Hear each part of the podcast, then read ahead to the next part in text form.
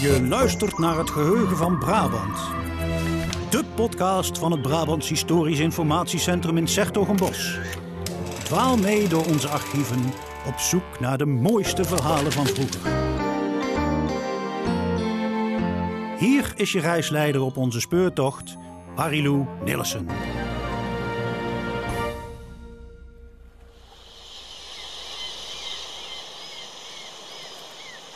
Het is een graadje of 22. Er staat een lichtprisje. Het is ideaal strandweer. Op deze dinsdag 4 juli 1916 zit een wat oudere heer in zijn rieten stoel op het strand in Zandvoort. Hij kijkt naar Willem, de koetsier van de badkoetsjes die hier af en aan rijden. Met een ezeltje rijdt Willem een eindje de zee in, waardoor de gast vanuit het koetsje, vrij ongezien, even kan zwemmen in zee. Willem beweert op die manier nog eigenhandig keizerin Sisi te hebben vervoerd. Een verhaal dat de oudere heer onder zijn imposante grijze snor minzaam glimlachend aanhoort. Want eerlijk gezegd gelooft Alexander van Sassen van IJsselt dat verhaal niet helemaal. Hij kent Willem goed. Al jaren komt Van Sassen in de zomermaanden naar Zandvoort. Iedere keer naar hetzelfde luxe Grand Hotel. Het bevalt hem prima, hoewel het hier wel steeds drukker wordt. De bergen in Zwitserland, die schijnen prachtig te zijn. Je vraagt je af hoe hij überhaupt tijd wist te vinden voor vakantie. Want Alexander van Sassen van IJsselt is rechter, later rechtbankpresident in Den Bosch, lid van de Eerste Kamer, later nog van de Tweede Kamer, voorzitter van de Hoge Raad van Adel en nog veel meer. Je hoorde al uitgebreid over leven en werk van deze adellijke workaholic in het eerste deel van onze podcast. Over deze eeuwige vrijgezel die getrouwd leek te zijn met Brabant en het iedere keer weer op zich nam om zijn provincie over het voetlicht te brengen. In dit tweede deel praat ik verder met Felix Bos, de onderzoeker die Alexander van Sassen van IJsselt weer op de Brabantse kaart zet door diep in zijn archieven te duiken. Samen met Rosalie Versmissen is Felix de eerste fellow van de BIC. Wat dat precies inhoudt, dat fellowship, waarom wij dat als BIC zo belangrijk vinden, daarover praat ik met mijn collega's Thijs en Christian. Hoe je dat wordt, maar vooral ook hoe ongelooflijk tof het is om dat te zijn. Dat zal Felix later nog vertellen. Eerst stelt hij zich even voor. Ik ben uh, politiek historicus en promovendus aan de Universiteit Leiden. En ik doe onderzoek naar lokale politieke vertegenwoordiging in Nederland. In, eigenlijk in het nationale parlement rond 1900. En daarvoor heb ik Van Sassen van IJsselt onderzocht als een casus. Hoe oud ben jij? Uh, ik ben 27 jaar. En wat is jouw vooropleiding? Wat heb jij hiervoor gedaan? Ik heb geschiedenis gestudeerd. Ja? Eerst heb de bachelor in, uh, in Utrecht en daarna de onderzoeksmaster in Leiden. Oké. En wat was voor jou de trigger om geschiedenis te gaan studeren? Ik ben ooit, uh, wilde ik psychologie gaan studeren. Mm -hmm. En toen kwam ik er eigenlijk al in een, in een proefweek achter dat het helemaal niets voor mij was. En toen wilde ik eigenlijk maar gaan doen wat, um, wat ik eigenlijk altijd al heel leuk vond, maar nooit een hele reële optie uh, achter. Dus geschiedenis. Ja. Ja, ja. Ik vind geschiedenis eigenlijk, en dat heb ik nu nog steeds, vooral als een perspectief op uh, hedendaagse maatschappelijke dingen heel erg interessant. Mm. En ik denk dat ik dat nu zo mooi kan zeggen, maar dat ik daar op het moment dat ik besloot geschiedenis te gaan studeren ook nog niet zo achter was. Nee. Maar, uh, dus het was een, was een beetje een gok die wel uh, goed is uitgepakt. Ja, en dan heeft het ergens toch gewoon gekriebeld, Felix. Kan niet anders, hè? Ja. Dankzij het onderzoek van Felix komen we nu dichter bij Alexander van Sassen van IJsselt. En in deze zomermaanden kunnen we het voor de podcast niet nalaten om ook naar zijn vakanties te kijken. Want vrijwel parallel aan het leven van Sassen van IJsselt komt ook het idee van vakantie steeds verder in opkomst. Hoe wij nu weten wanneer hij zijn koffers pakte en waar hij dan naartoe ging, dat hoor je zo. Dan praat ook onderzoeker Felix je bij hoe het is om fellow bij BIC te zijn en om zo diep in de archieven te kunnen duiken. Maar wat zo'n fellowship nu precies inhoudt, daarover praat ik nu eerst met mijn collega Christian. Onze vaste podcastluisteraars kennen jou als de onderzoekende archivaris, die zich een weg baant door de dossiers van Marietje Kessels, maar dat is niet het enige dat je doet bij het BIC? Nee, nee, zeker niet. Nou, gek genoeg, eh, ik ben ook buiten de podcast archivaris. Uh, maar mijn eigenlijke functie is die van uh, afdelingshoofd van de afdeling publieksdiensten. En dat is als het ware de afdeling die, nou ja goed, als jij ons een, een e-mail stuurt of een chat uh, stuurt, dan lossen wij jouw vragen op. Hè, als ze tenminste over vroeger gaan en uit het archief komen. Um, en dat is ook de afdeling waar we zeg maar, het verhaal van Brabant vertellen. En dan, of eigenlijk moet ik beter zeggen, het verhaal van hoe Brabant is geworden zoals het nu is. Uh, dat doen we via uh, websites uh, of nou, via een podcast bijvoorbeeld ook. In filmpjes en dergelijke. Dus eigenlijk willen we daarmee bereiken dat mensen door kennis van het verleden, eigenlijk het heden, het Brabant van nu, beter leren begrijpen. een soort binding in de samenleving. Hè, door door ja, kennis van je gedeeld verleden. Of juist niet gedeeld verleden, want dat kan natuurlijk ook. Hm. En illustratief daarvoor zijn de onderzoeken van ja, ja, van Rosalie en Felix. Die hebben eigenlijk allebei onderzoek gedaan. Wat ook uh, nou ja, een beetje het, typische, het unieke verhaal van de Brabantse geschiedenis belicht tegenover ja, het, het, andere verhaal van de Nederlandse geschiedenis. Dus daar zijn we heel blij mee. Ik denk dat ook, dat ook een van de bedoelingen is van mijn onderzoek ook naar lokale vertegenwoordigers in bredere zin. Dus niet alleen van Sassen van IJsselt, maar ook in andere gebieden. Dat zijn allemaal vergeten figuren die uiteindelijk toch persoonlijk verkiezingen hebben gewonnen. En eigenlijk een politiek uh, tijdperk op hun, in hun eigen gebied hebben gedomineerd. Dus dat is ook wel um, belangrijk om dat ook te erkennen. En niet alleen maar te kijken naar de grote voormannen van grote politieke partijen bijvoorbeeld. Want die hebben waarschijnlijk ook niet alleen kunnen functioneren zonder dat deze mensen bestaan. Absoluut, ja. ja. Ja, en vaak speelden ze ook echt een onafhankelijke rol. Dat is iets wat tegenwoordig natuurlijk heel anders is. Maar als je nu, als je de, de elfde katholiek was in het begin van de 20e eeuw, was het niet zomaar gezegd dat je meeging uh, met uh, de grote lijnen. Dat gold ook wel zeker voor Van Sassen van IJssel, dat hij echt wel een onafhankelijke opstelling wilde behouden. Samen met Rosalie Versmissen is Felix onze eerste officiële fellow. En beide werden ze begeleid door mijn collega Thijs. Ja, mijn naam is uh, Thijs de Leeuw, historicus en projectmedewerker bij het eh, BHIC. Nou, uh, op het BHIC ben ik onder andere betrokken bij de vormgeving van het fellowship-programma, samen met Christian.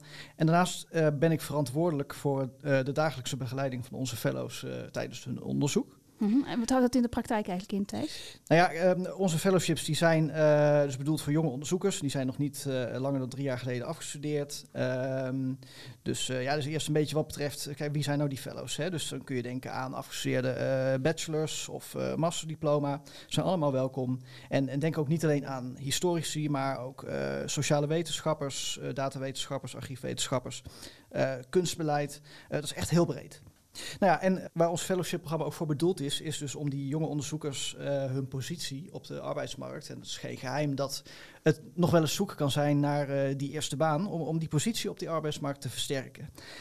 Um, tegelijkertijd willen we met de fellowships ook uh, het onderzoek naar het Brabantse verleden stimuleren. En uh, ook die werelden van geschiedbeoefening, wetenschap en erfgoed met elkaar verbinden en uh, versterken.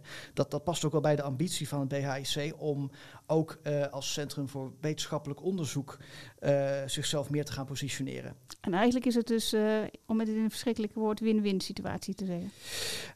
Um, nou ja, verschrikkelijk woord lijkt mij, daar, daar zit de grote kracht. Ik, ik, ik vind het ook weer prachtig woord. um, kijk, het is, eh, die, die, jonge onderzoekers die zitten vijf maanden uh, bij ons. Uh, Zo'n fellowship duurt telkens vijf maanden.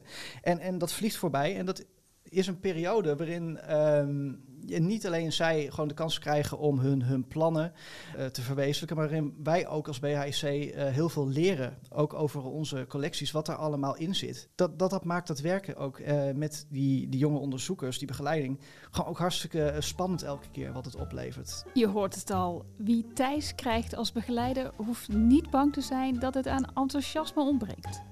Maar dan moet je wel eerst fellow worden natuurlijk. Ik was benieuwd, Felix, hoe hoorde jij van dat fellowship?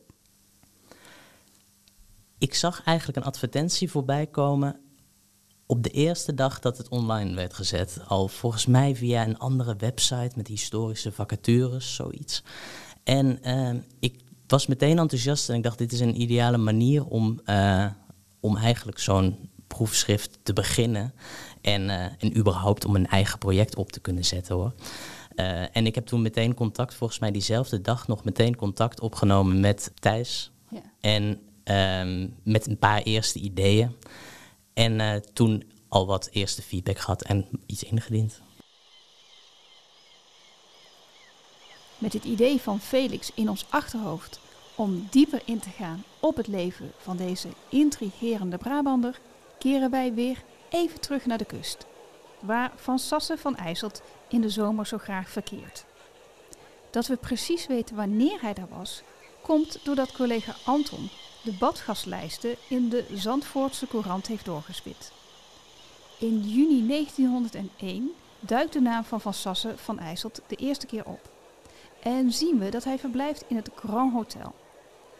Zo zien we hem vanaf die tijd geregeld opduiken in de lijsten van badgasten en meestal ergens in juni, juli. Iedere keer op zijn vertrouwde stek.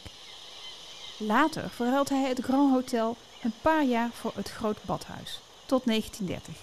En dan verdwijnt zijn naam definitief van de lijst van badgasten. Wordt het verlangen naar de Zwitserse bergen steeds sterker? Of wordt het hem te druk aan het strand, nu steeds meer mensen het zich kunnen permitteren naar de kust te gaan? Feit is dat Van van IJsselt vanaf dat jaar voortaan naar Interlaken reist. Per trein. Hij is dan bijna 80 jaar. Terug naar Christian, die het idee van een fellowship en hoe je dit onderzoek bij het BIC precies kunt gaan doen, graag verder toelicht. Ik ben er ook best wel trots op dat we dit fellowship-programma hebben. We waren de eerste archiefdienst in Nederland die echt op eigen kracht een dergelijk onderzoeksprogramma heeft uh, opgezet. En we hebben het hier eigenlijk over vier beurzen per jaar. Um, waar dus zo'n jonge onderzoeker, zoals Thijs het zegt, uh, een voorstel voor kan indienen. Want dat is het tweede uh, mooie, dat mensen echt hun eigen onderzoeksvoorstel uh, kunnen doen. Zo dus inderdaad ja, onderzoek doen in onze archieven en meehelpen aan het schrijven van het verhaal uh, van Brabant. Dat hoeven ze ook niet voor niks te doen. Hè. Het is geen vrijwilligerswerk. Ze krijgen daar een beurs voor van 5000 euro voor die vijf maanden die Thijs al noemt. En dan ben je daar nou ja, een beetje halve weken, twee dagen in de week rekenen we erop mee, mee bezig. Ehm, en voor ja, een aantal van de fellows die we op dit moment hebben en hebben gehad, is dat een ideale voorbereiding op bijvoorbeeld een, een promotieonderzoek. Uh, of voor een onderwerp wat ze eigenlijk altijd al hadden willen uitdiepen. Maar ja, je moet het allemaal maar net uh, kunnen doen naast een baan. en ze bouwen ook gelijk een heel mooi netwerk op. Niet alleen met ons, maar ook met andere onderwerpdeskundigen, met de andere fellows natuurlijk. Dus dat, dat werkt ook heel erg goed. Ja. Meeschrijven aan de Brabantse geschiedenis is iets dat ook Rosalie Versmissen mooi heeft opgepakt.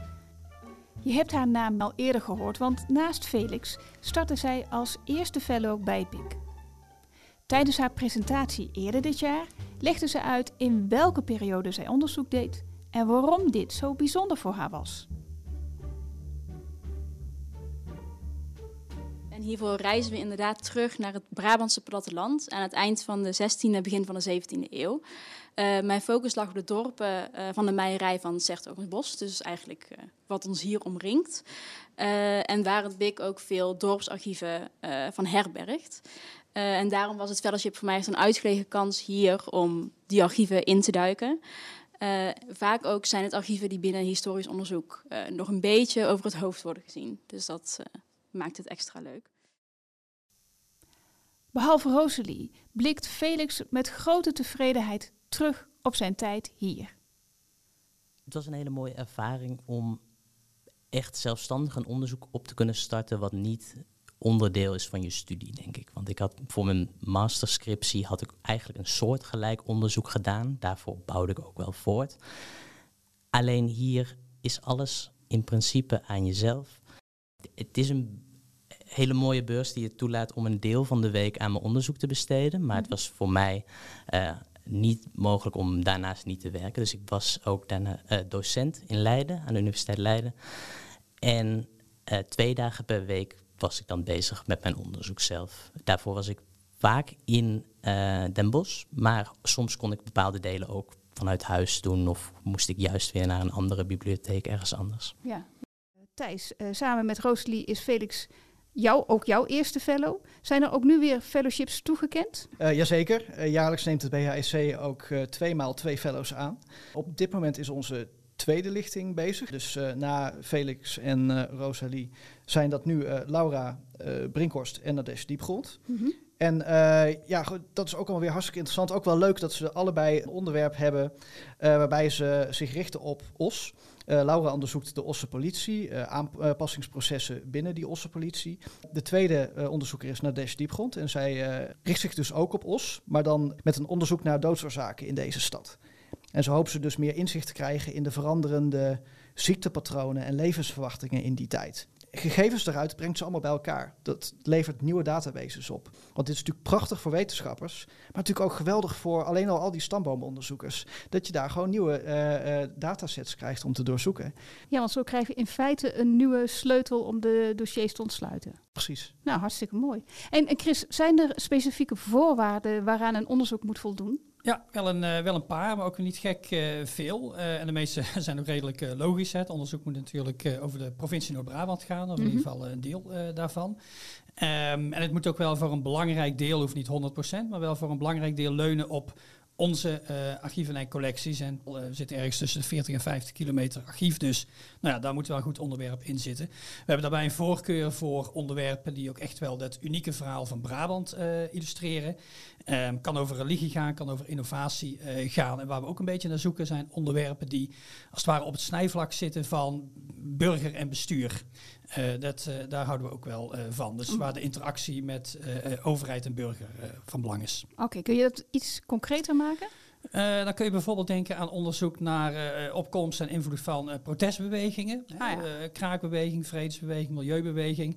Maar denk ook aan emancipatiegroepering, dus het feminisme of bijvoorbeeld het roze verleden van Brabant, LHBTIQ+. Um, maar het kan ook zijn de opkomst van populistische stromingen. En ik denk dat Thijs nog wel flink wat andere voorbeelden weet. Ja, en, en, dat is misschien ook wel leuk om te vermelden. En ik weet niet of ik nou al uh, dingen verklap die ik niet mag verklappen, maar uh, dat, dat is eigenlijk je. vers van de pers. Maar in, inmiddels, kijk, het, het, ik zei al, die vijf maanden die gaan zo snel. Inmiddels hebben we ook alweer uh, twee nieuwe fellows voor de eerstvolgende ronde. Dat begint dan in, in, september. Nu zie je dus ook concentratie op personen en groepen die in het archief, om wat voor reden dan ook, nog slecht of niet zichtbaar zijn of heel eenzijdig gerepresenteerd. Nou, twee fellows, Kirsten van der Wielen die de ZNV-vrouwenbeweging in Brabant gaat onderzoeken. En dat staat voor? De, zwarte migranten en vluchtelingen uh, vrouwen. Ah, ja.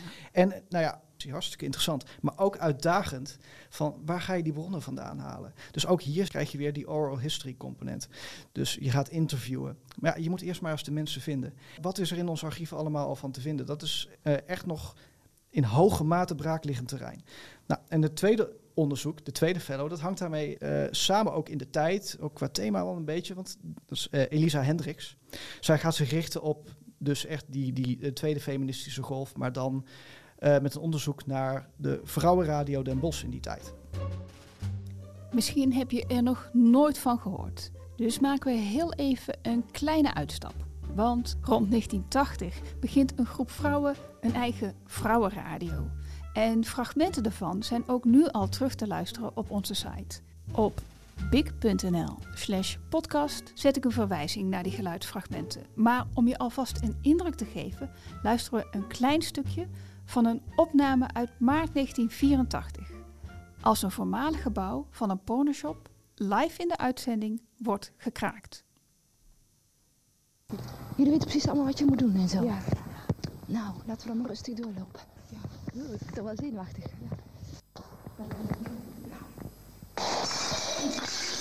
Oh, die is meteen heel snel door. Ze proberen nou uh, vanaf buiten af bij het slot te komen. Shit, de deur zit ook nog slot. Oh jee, en nou?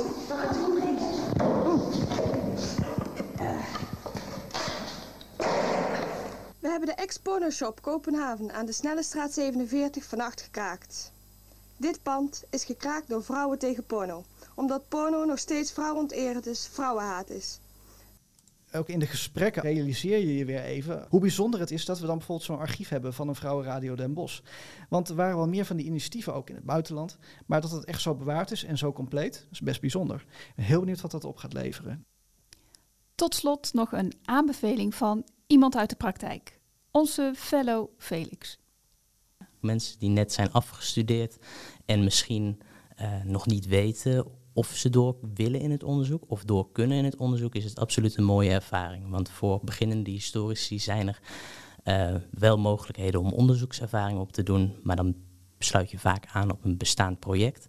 Maar hier kun je toch wel echt je eigen uh, plan trekken en dat is heel erg fijn. Voor een laatste keer gaan we terug naar het strand van Zandvoort. Het strand waar Alexander van Sassen van IJsselt tot 1930 bijna jaarlijks wel kwam. Voor rust en voor de zee.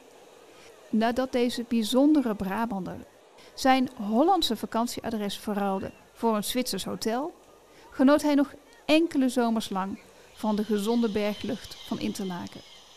Maar op 6 augustus 1939 overleed hij er op 87-jarige leeftijd. Ondertussen werd het strand van Zandvoort steeds minder het domein van adellijke heren in badkoetsjes. Vakantie werd gemeengoed en badplaatsen zoals Zandvoort werden drukker en drukker.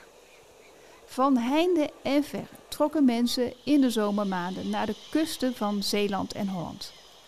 Ook vanuit Brabant.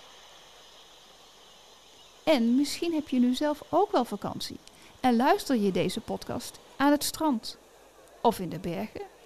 Misschien rust je uit van de laatste loodjes van je studie. Ben je pas afgestudeerd en mijmer je over je toekomst. Sasse van IJsselt schreef als historicus mee aan de Brabantse geschiedenis. Is dat ook iets voor jou? Ben je niet langer dan drie jaar geleden afgestudeerd en heb je een prachtig idee om onderzoek te doen naar de Brabantse geschiedenis? Kijk op bhic.nl slash fellowships of mail naar fellowships.bhic.nl of bel gewoon met Thijs 073 681 8500. En oh ja, na deze speciale afleveringen over onze fellowships, over twee weken weer een gewone podcast hoor. Bomvol geschiedenis. En wat voor een. Een bijzonder oorlogsverhaal, een verloren liefde en dat alles vastgelegd in persoonlijke brieven, prachtige tekeningen, foto's. Ik zou luisteren.